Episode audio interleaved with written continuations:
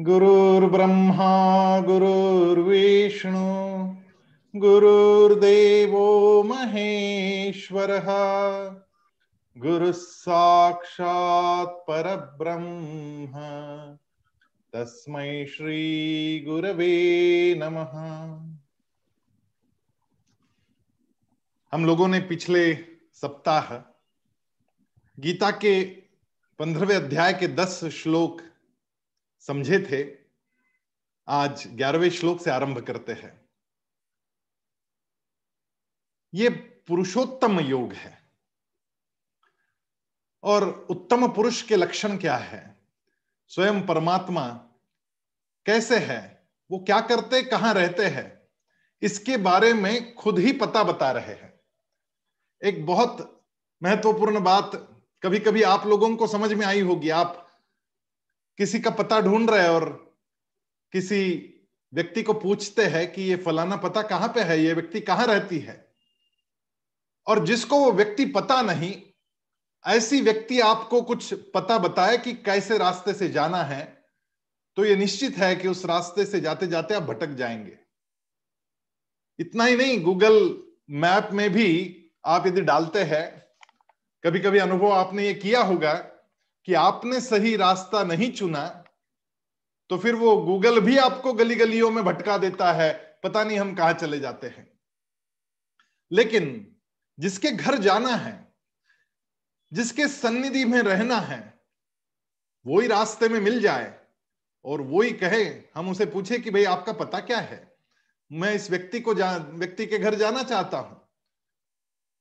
इनके सहवास में रहना चाहता हूँ।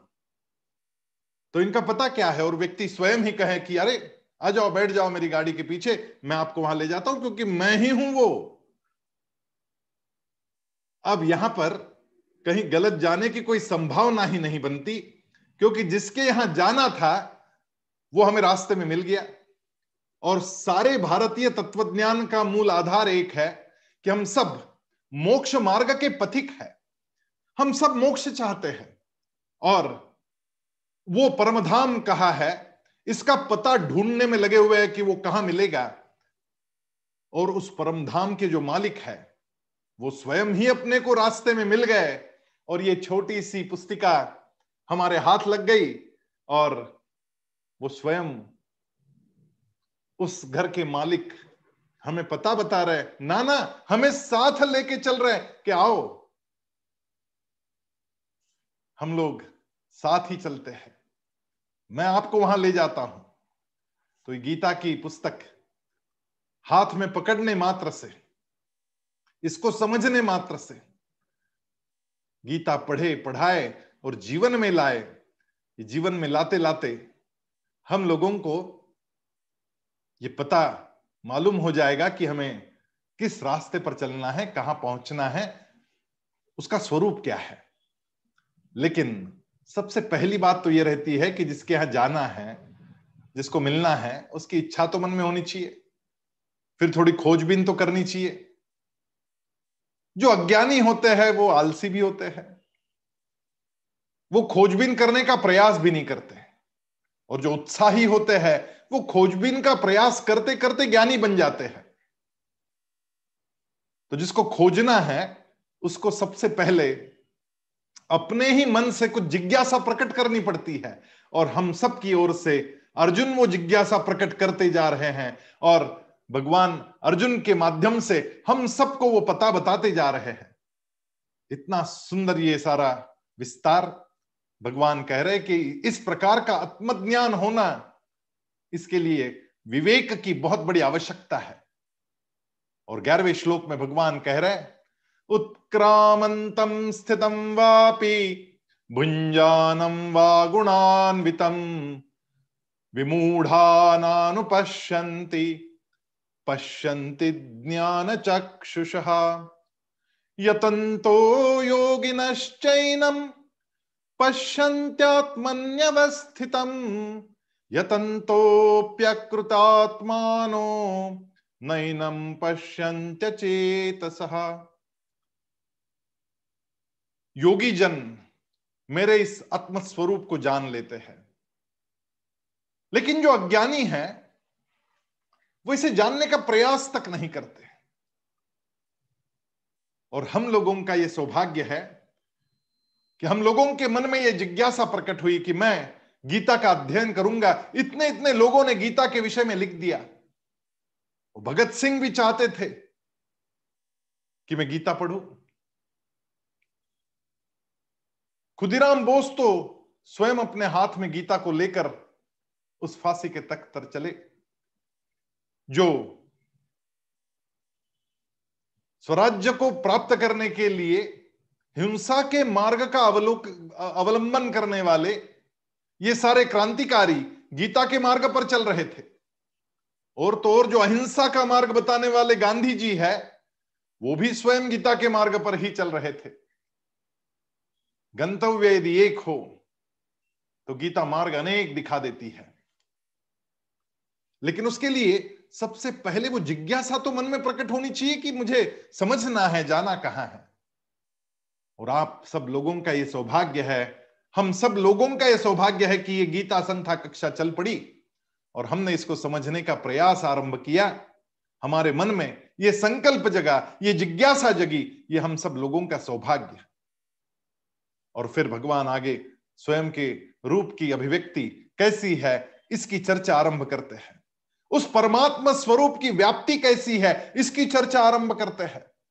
और भगवान कह रहे यदादित्यगतं तेजो जगद भाषयते खिलम, यच्चंद्रमसि यच्चाग्नौ, तत्तेजो विद्धि मामकम। जैसे सूर्य ही ऊर्जा का मूल स्रोत है धरती के लिए। यदि धरती में यह ऊर्जा आती कहाँ से है? इसका मूल स्रोत सूर्य है। यदि सूर्य नहीं होता तो यह धरती भी संभवता नहीं होती। सूर्य है इसलिए हम सब है। यदि सूर्य नहीं होते, सूर्य भगवान नहीं होते तो हम सब लोग भी नहीं होते। ये जीव सृष्टि नहीं होती। जैसे सूर्य के होने से हम सब है। हमारी ऊर्जा का मूल स्रोत सूर्य है। वैसे ही ब्रह्मांड की ऊर्जा का मूल स्रोत वह परमात्मा तत्व है, क्योंकि कार्य यदि हो रहा है कुछ तो उसका कारक भी होता है। फॉर एग्ज़ाम्पल मैंने ये घड़ी पहन रखी है। अब मैं इसको जब देखता हूँ कि भाई इस घड़ी पर एचएमटी लिखा हुआ है राडो लिखा हुआ है, और कई भी कंपनी का नाम लिखा हुआ है मैं कहूँगा कि इस कंपनी ने ये घड़ी बनाई। क्या कंपनी घड़ी बनाती है? राडो नाम की कोई व्यक्ति है जो ये घड़ी बना रहे हैं खुद बना रही है वहाँ पर? हो सकता है मालिक का नाम राडो हो, पता नहीं। लेकिन क्या वो व्यक्ति इस घड़ी को बना रही है? वो व्यक्ति नहीं बना रही। उस व्यक्ति की यंत्रणा बना रही है। उसने कारखाना खोला, उस कारखाने में कुछ लोग रखे, वो सारे लोग वहाँ पर ये सारी चीज़ें जोड़ रहे हैं और राडो के नाम से इस घड़ी को बेच रहे हैं। और हम क्या कहते कि घड़ी किसने बनाई? राडो ने बनाई। कंपनी नहीं कर रही है कुछ। कंपनी ने व्यवस्था खड़ी कर दी और राडो नाम से घड़ी बन के आ गई। लेकिन घड़ी बनी है तो पीछे बनाने वाला कोई है। उसी प्रकार से ये ब्रह्मांड चल रहा है। तो स्वाभाविक रूप से उसको चलाने वाला, उसकी यंत्रणा करने वाला कोई ना कोई है। और वो कौन है? वो है स्वयं, वो परमात्म तत्व। भगवान कह रहे, गामा विश्व भूतानी धारयाम्यहमोजसा पुष्णामि चौषधि सर्वा, सोमो भूत्वा रसात्मक। वो मैं ही हूँ, जो पृथ्वी तल पर अपनी शक्ति से सभी को धारण करता हूँ। रसरूप अमृतमय चंद्र बनकर सभी वनस्पतियों का भी भरण पोषण करता हूँ। सूर्य ऊर्जा दे रहा है और चंद्र रस दे रहा है। और एक बात समझने की है, और मैंने स्वयं इसके कुछ प्रयोग किए, मैं आपसे साझा करना चाहूँगा। हमने कई बार पढ़ा है कि जो इस पिंड में है, यानी शरीर, पिंड यानी शरीर जो इस पिंड में है, वो सब कुछ ब्रह्मांड में है और जो ब्रह्मांड में है, वो सब कुछ हमारे पिंड में है, हमारे शरीर में है। तो स्वाभाविक रूप से वो सूर्य ऊर्जा और वो चंद्र ऊर्जा हमें उत्तेजित कर रही है, हमें शक्ति प्रदान कर रही है। और सूर्य जो है, वो हमारी बुद्धि को प्रभावित कर रहा है। जैसे ही सूरज ढल जाता है, हम सुस्त होकर सोने में लग जाते हैं। तब हमारी बुद्धि ज़्यादा काम नहीं करती।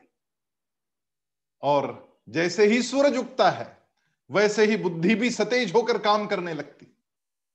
सूर्य के साथ साथ हमारी बॉडी क्लॉक भी चलती है। और चंद्र जो है, वो हमारे मन को प्रभावित करता है। और भगवत गीता में कई स्थानों पर यह बात कही गई कि मन और बुद्धि का तादाद में होना बड़ा आवश्यक है। बारहवें अध्याय में आपने पढ़ा बुद्धि और मन दोनों का समर्पण करने से ही यह संभव होगा। यह हम लोगों ने पढ़ा। लेकिन मन और बुद्धि का समन्वय होने से भगवत प्राप्ति होगी। इसका मतलब क्या है? इसका सीधा सा मतलब है कि मन और बुद्धि दोनों साथ साथ चले तो विजय हमारी होगी। हमारी बुद्धि चल रही लेकिन मन का साथ नहीं है तो आप विजयश्री नहीं हासिल कर सकते। आपका मन चल रहा है, लेकिन बुद्धि आपका साथ नहीं दे रही है, तब भी आप विजयश्री को प्राप्त नहीं हो सकते। यदि हमें विजय प्राप्त करनी है, यदि जीतना है तो मन और बुद्धि दोनों का समन्वयन बड़ा आवश्यक है। और ये दोनों हमें ऊर्जा दे रहा है। और हमारे योग शास्त्र में लिखा है कि हमारी एक सूर्य नाड़ी होती है और एक चंद्र नाड़ी होती है। अब ये सूर्य नाड़ी और चंद्र नाड़ी क्या है? सूर्य नाड़ी का मतलब हमारी राइट नोस्टल हमारी दाहिनी नासिका और चंद्र नाड़ी का मतलब होता है हमारी लेफ़्ट नोस्टल, हमारी बाई नासिका। एक अद्भुत प्रयोग हम लोगों ने यहाँ किया। उस समय जाधव सर, गीता परिवार के उपाध्यक्ष, हमारे यहाँ आया करते थे, वो रहे नहीं, वो सूक्ष्म रूप से हमारे अंदर विद्यमान है। एक दिन मैंने उन्हें प्रश्न किया कि, सर मेरे स्कूल के बच्चे जो है ना इसमें से कुछ एक बच्चे ऐसे जो मैथमेटिक्स का पीरियड जब शुरू होता है तब अपने नोटबुक के पिछले पन्ने पर चित्र बनाने में मशगूल हो जाते हैं। तो वो हंसने लगे। उन्होंने कहा इसका कारण है उनका उस समय पर लेफ़्ट ब्रेन चल रहा है। राइट ब्रेन उस समय पर उनका आ, उनका लेफ़्ट ब्रेन उस समय आराम कर रहा है उनका राइट ब्रेन उस समय चल रहा है। तो मैंने कहा, ये मैं समझा नहीं, क्या क्या कहना चाहते हैं आप? उन्होंने कहा, देखो, हमारा जो राइट ब्रेन है, वो हमारे लेफ़्ट शरीर को कंट्रोल करता है और हमारा लेफ़्ट ब्रेन हमारे राइट शरीर को कंट्रोल करता है। लेफ़्ट ब्रेन में और राइट ब्रेन में अलग अलग चीज़ें चलती है। लेफ़्ट ब्रेन में सारा विज्ञान है, तर्क है, गणित है। मैथमेटिक्स है साइंस है। और राइट ब्रेन में सारी भाषाएँ हैं, कला है, सृजनात्मक चीज़ें हैं। और हर आधे घंटे से हमारा लेफ़्ट ब्रेन आराम करता है, तब राइट ब्रेन ज़्यादा काम करता है। और हर आधे घंटे बाद राइट ब्रेन थोड़ा ज़्यादा काम करता है लेफ़्ट ब्रेन थोड़ा आराम कर चलता रहता है। ये जो स्विच ओवर की प्रक्रिया है, थोड़ी देर ये, थोड़ी देर ये, आधे आधे घंटे से 20 मिनट से आधे घंटे तक ये चालू बंद चालू बंद होता रहता है। और यदि मैथमेटिक्स का पीरियड चल रहा है, उस समय उस बच्चे का लेफ़्ट ब्रेन आराम कर रहा है तो मैथमेटिक्स उसके दिमाग में जाएगा नहीं, संभव ही नहीं। क्योंकि जिस गिरनी में, जिस ग्राइंडिंग मशीन में हम लोगों को मैथमेटिक्स के गेहूँ पीसने हैं, उसको ये, वो चालू ही नहीं है तो पीसेंगे कैसे? हम जाएँगे ग्राइंडर में पीसने के लिए और ग्राइंडर चालू नहीं है तो आटा बनेगा नहीं। मैंने कहा, मैं कुछ समझ नहीं पा रहा हूँ, आप क्या समझाना चाहते हैं? तो उन्होंने कहा, एक काम कीजिए, अभी आपकी कौन सी नासिका से ज़्यादा सांस बाहर निकल रही है, ये आप चेक कर लीजिए। आप भी जहाँ बैठे हैं, वहाँ चेक कर लीजिए। यहाँ पर हमारी हाथ, हथेली पर ऐसे करके देखना है। जिनको जुकाम वुखाम है वो ना करे। जिनको कोल्ड कफ हो रहा है वो ना करे, वो जाके कोविड टेस्ट वगैरह करवा ले। लेकिन यहाँ पे ऐसा करके देखे। यदि आपकी लेफ़्ट ब्रेन से, लेफ़्ट नोस्टल से ज़्यादा सांस बाहर निकल रही है तो समझना आपकी राइट ब्रेन चल रही है। इसको ईड़ा पिंगला नाड़ी भी कहते हैं। लेकिन हम मुश्किल में नहीं जाएँगे, मैं आसान आसान समझा देता हूँ। राइट और लेफ़्ट नोस्टेल समझने में आसान। यदि आपकी राइट नोस्टेल चल रही है तो आपका लेफ़्ट ब्रेन चल रहा है, क्योंकि लेफ़्ट ब्रेन राइट शरीर को कंट्रोल कर रहा है। इट इज़ सो सिंपल और फिर लेफ़्ट ब्रेन जब सो रहा है, तब मैथमेटिक्स यदि डाला जाए दिमाग में, तब वो जाएगा नहीं। मैंने कहा, इसका मतलब ये हुआ कि सब बच्चों का जब राइट नोस्टेल चल रहा है, तब मैथमेटिक्स सिखाना चाहिए। उन्होंने कहा, ऐसा भी नहीं हो सकता क्योंकि हर एक का बॉडी क्लॉक अलग अलग है। किसी का राइट चल रहा है, किसी का लेफ़्ट चल रहा है। मैंने कहा, फिर करें तो क्या करें हम? उन्होंने कहा, इसके लिए हमारा योग शास्त्र है। और योग शास्त्र में ऐसी कुछ क्रियाएँ हैं, जिन क्रियाओं को करने से अगले पाँच घंटे तक हमारी दोनों नासिकाएँ एक बराबर चलती रहती है। मैंने कहा यह तो अद्भुत हो गया। उन्होंने कहा, ये इसी को संध्या वंदन कहा करते थे। और संध्या वंदन के समय पर पहले थोड़ा आचमन करके हमारे गले को थोड़ा सा गीला करना पड़ता था। तो थोड़ा पानी लेकर पीते थे। तो थोड़ा सा गला गीला करना, ज़्यादा पानी नहीं, थोड़ा सा गला गीला करना होता था। और उसके बाद में कुछ प्रणोच्चार, कुछ भ्रामरी और कुछ अनुलोम विलोम कराया जाता था। सिखाया जाता था।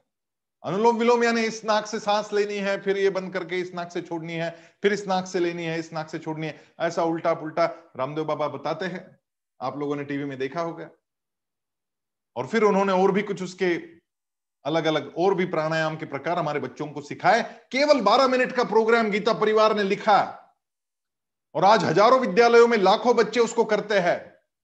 स्कूल शुरू होने से पहले हम वो प्रज्ञा संवर्धन के प्राणायाम कराते हैं। दोनों नासिकाएँ खुलवाते हैं, दोनों ब्रेन चलवाते हैं और दोनों ब्रेन अगले पाँच घंटे तक जब चलते हैं, तब मैथमेटिक्स सिखाओ या फिर भाषा सिखाओ, दोनों इक्वली ग्रास्प होते हैं। और तो और, सांस लेने से हमारे मस्तिष्क की ऑक्सीजन लेवल बढ़ जाती है प्राणायाम के बाद। और उससे हमारी ग्रहण शक्ति भी बढ़ती है, हमारी स्मरण शक्ति भी बढ़ती है memory power and grasping power दोनों चीज़ें बढ़ जाती है। तो हमने ये बारहवीं के बच्चों के साथ प्रयोग किया। और एक साल तक नियमित रूप से रोज सुबह बारह बजे रोज सुबह बारह मिनट का ये प्रोग्राम उनको करवाया। अब इसका परिणाम ये हुआ कि जिस कक्षा में टीचर्स वही थे दो, दोनों कक्षाओं को बारहवीं की, जिस कक्षा पर यह प्रयोग किया गया, उस कक्षा के छात्र।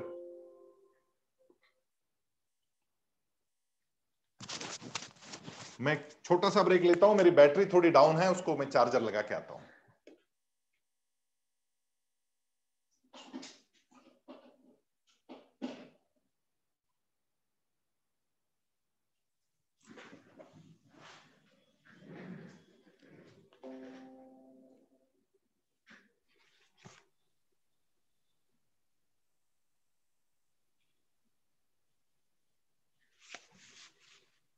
जिस कक्षा में ये सब प्राणायाम करवाए गए, उस कक्षा के बच्चों के मार्क्स दसवीं की मार्क की तुलना में। हम लोगों ने टेस्ट ये किया कि टेंथ में इसको कितने थे और ट्वेल्थ में कितने आए। टेंथ की तुलना में ट्वेल्थ के मार्क 10.33 परसेंट से बढ़ गए थे। 10.33 परसेंट किसको कहते हैं आज के जमाने में? एवरेज बोल रहा हूँ मैं, उस क्लास के एवरेज में। And the only thing was कि हमने उसके मन को और बुद्धि को हमने साथ में जोड़ के काम करवाया क्योंकि उनकी बुद्धि और मन हमने उस, उसकी बुद्धि में उसके ब्रेन में हम लोगों ने ऑक्सीजन सप्लाई की दोनों ब्रेन चालू किए और फिर उसको काम करवाया। केवल 12 मिनट का योग शास्त्र केवल 12 मिनट के प्राणायाम। सूर्य नाड़ी और चंद्र नाड़ी और एक चीज़ बताता हूँ आप लोगों को। बड़ी काम आएगी कुछ लोगों को। जिनका वज़न बहुत ज़्यादा बढ़ गया है, उनके लिए है। हमारी सूर्य नाड़ी यानी राइट नोस्टेल जो है, वो राइट नोस्टेल से हम सांस ले, तब हमारे शरीर की उष्णता बढ़ती है। और लेफ़्ट नोस्टेल से हम ज़्यादा सांस ले, इसको बंद करके तो हमारी शीतलता बढ़ती है। शीतली प्राणायाम आपने सुना होगा। वो अंदर की शीतलता बढ़ाता है।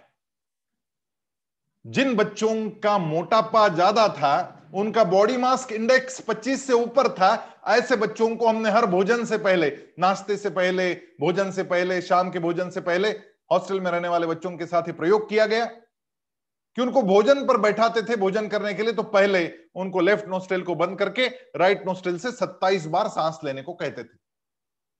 अब ये 27 आंकड़ा योग शास्त्र में लिखा हुआ है, इसलिए 27 बस इतना ही।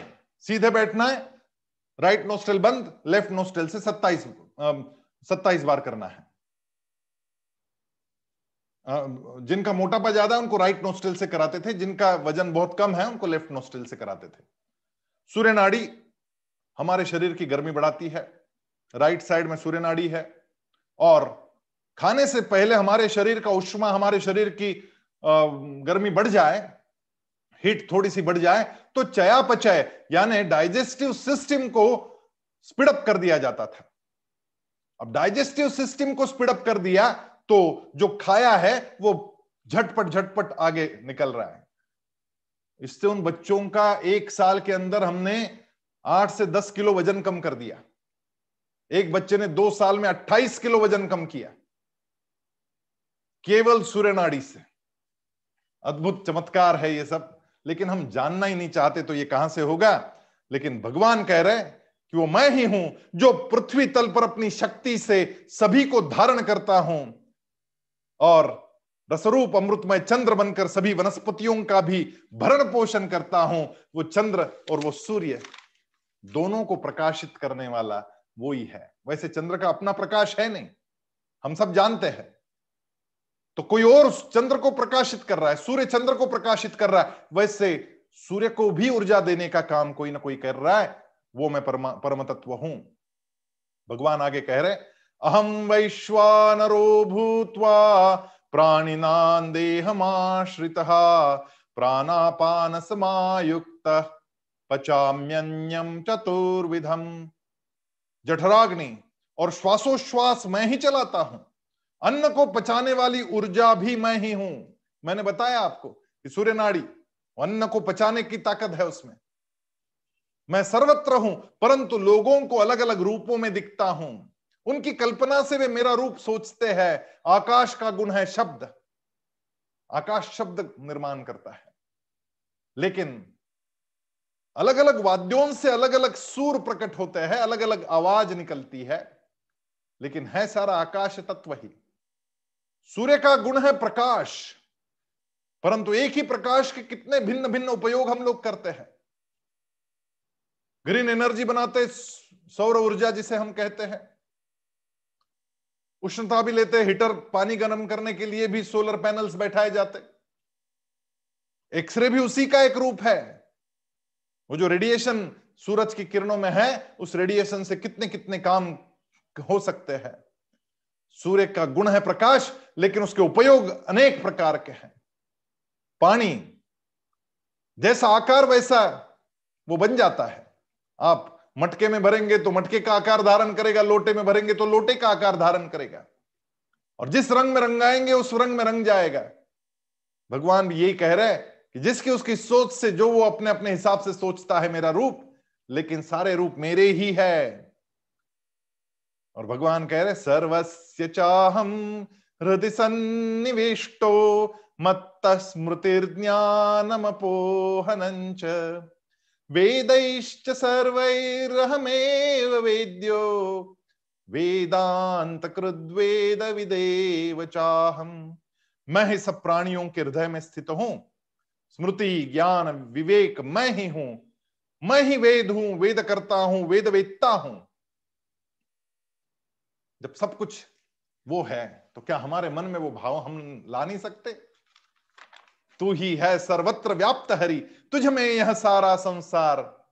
इसी भावना से अंतर भर मिलू सभी से तुझे निहार। सभी लोगों में और केवल लोगों में नहीं, उन पहाड़ों में, उन वृक्षों में, उन प्राणियों में, उन नदियों में हर जगह तेरा ही रूप मुझे दिखे और हमारी भारतीय संस्कृति ने यही हमें सिखाया। हम गंगा को गंगा मैया कहते हैं, नदियों को माता कहते हैं हम लोग। हम गोवर्धन की पूजा करते हैं। हम हर वृक्ष पौधे की पूजा करते, वट सावित्री के दिन जाके वट की पूजा करते। तुलसी माता को माता कहते हैं हम लोग, तुलसी जी को पानी चढ़ाते।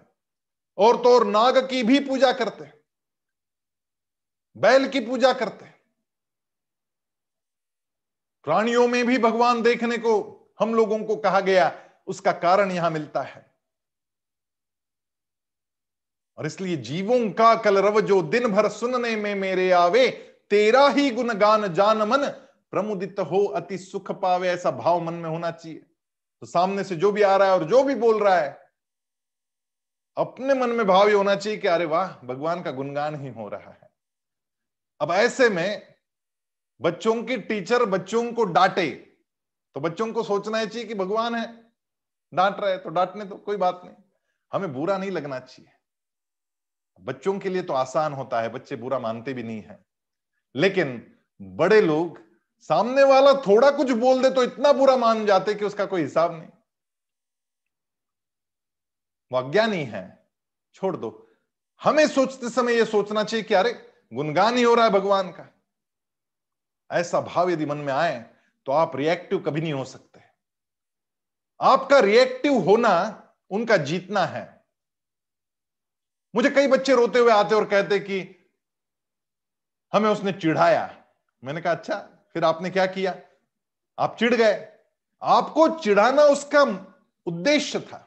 His target was to disturb you you got disturb so who won जीता वो, हारा कौन? आप हारे क्योंकि आप चिढ़ गए। आप चिढ़ते नहीं तो आप जीतते और वो हारता। उसका उद्देश्य पूरा हो गया, यानी वो जीत गया। यदि हम इस भावना से सामने वाले के कटु वचन समझ ले, उसकी भावना को समझ ले और हमारे मन में यह भाव रखे कि जीवों का कलरव जो दिन भर सुनने में मेरे आवे, तेरा ही गुणगान जान मन प्रमुदित हो, अति सुख पावे।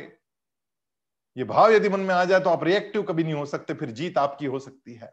भगवत गीता विजय का शास्त्र है। भगवत गीता ऐसे ही नहीं कही गई। भगवत गीता गलित गात्र अर्जुन को जीतने के लिए कही गई। यदि जीवन में जीतना है तो भगवत गीता का आधार हम लोगों को लेना होगा। और भगवत गीता का आधार जब लेंगे, तब करने का हर काम हम भगवान के नाम से करें, भगवान के लिए करें। मन की भावना में कम से कम भगवान को रखे। ऐसा यदि करने लग जाए तो जीत हमारी ही होती है। यू कैन विन वो किताब आपने पढ़ी होगी, लेकिन मैंने मैनेजमेंट की अनेक किताबें पढ़ने के बाद में ये समझा कि एक छोटी सी किताब 700 श्लोकों की सारी मैनेजमेंट सिखाती है सेल्फ मैनेजमेंट सिखाती है। और इसलिए केवल बारवा और पंद्रहवा अध्याय करके रुक मत जाना, आगे बहुत सारे मंत्र आने वाले हैं जीतने के। तो सेकंड लेवल में ज़रूर जाना, आज समापन हो जाएगा और आप चले जाएँगे तो गड़बड़ हो जाएगी। सेकंड लेवल में जाके आगे सीखना है, क्योंकि ये मैनेजमेंट के मंत्र हम लोगों को समझने हैं। प्रतिपल निज इंद्रिय समूह से जो कुछ भी आचार करू, केवल तुझे रिझाने को बस तेरा ही व्यवहार करू। ये भाव मन में होना चाहिए कि मैं जो भी कुछ काम कर रहा हूँ, तेरे लिए कर रहा हूँ। फिर मैं ग्राहक की सेवा कर रहा हूँ, दुकान में बैठकर। मुनाफा कमा रहा हूँ अपने चरितार्थ के लिए, लेकिन ग्राहक को देव, ग्राहक देवो भव। ग्राहक को देव मानकर सेवा कर रहा हूँ तो आप गलत काम नहीं करेंगे। आप रसोई कर रहे हैं तो भगवान को भोग दिखाने के लिए रसोई बनाई जा रही है। ये भाव मन में आएगा तो उस भोजन में भी स्वाद आ जाता है और आपके मन में पॉजिटिविटी आ जाती है। भगवत गीता का अध्ययन जब से आपने शुरू किया, ऐसे कुछ न कुछ अनुभव आपको निश्चित रूप से आए होंगे कि बड़ा मज़ा आ रहा है, बड़ा अच्छा लग रहा है। भगवान कह रहे द्वामिम पुरुष लोके क्षरश्चाक्षर क्षर सर्वाणी भूतानि कूटस्थोक्षर उच्यते। अब अपना रूप बता रहे भगवान, सोलह, सत्रह और अठारहवें श्लोक में। उत्तम पुरुषस्तन्य, परमात्मेत्युदाहृत, यो लोकत्रयमाविश्य बिभर्त्यव्ययीश्वर। इन दोनों से, इस विश्व में दो प्रकार के पुरुष हैं। क्षर क्षर यानी जो समाप्त हो जाते हैं हमारे जैसे। एक न एक दिन जाना है तो हम क्षर है, खत्म होने वाले। एक न एक दिन ये देह चला जाएगा।